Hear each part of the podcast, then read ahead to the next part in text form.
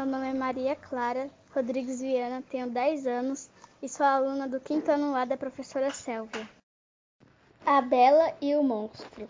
Era uma vez um comerciante que morava com sua filha, uma moça tão bonita que seu nome era Bela. Voltando de uma viagem, o mercador viu um castelo com um lindo jardim cheio de flores e resolveu levar uma rosa para Bela.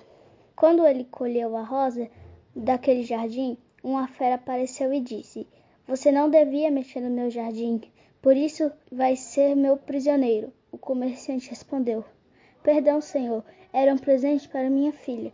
Mas a fera não queria saber, estava furiosa.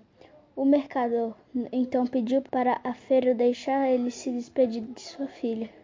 Chegando em, na sua casa, chorou porque sua filha ficaria sozinha no mundo. Bela então disse: Papai, Deixe-me ir com você. Quero falar com a fera. Não adianta, minha filha, disse o comerciante. Mas Bela tanto insistiu que o pai levou-a com ele. Chegando no castelo, Bela disse para a fera: Deixe meu pai ir embora, ele está velho e doente. Eu fico no lugar dele. A fera concordou e o pai da Bela, muito triste, foi embora mais tarde.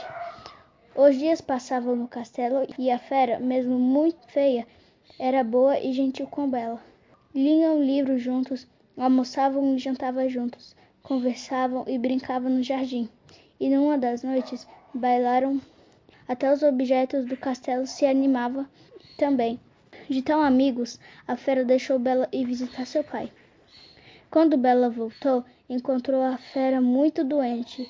Bela, assustada, disse: Fera, não morra, estou aqui, eu te amo. E beijou o rosto da fera.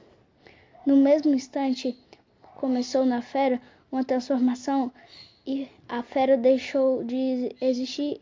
Em seu lugar surgiu um lindo príncipe.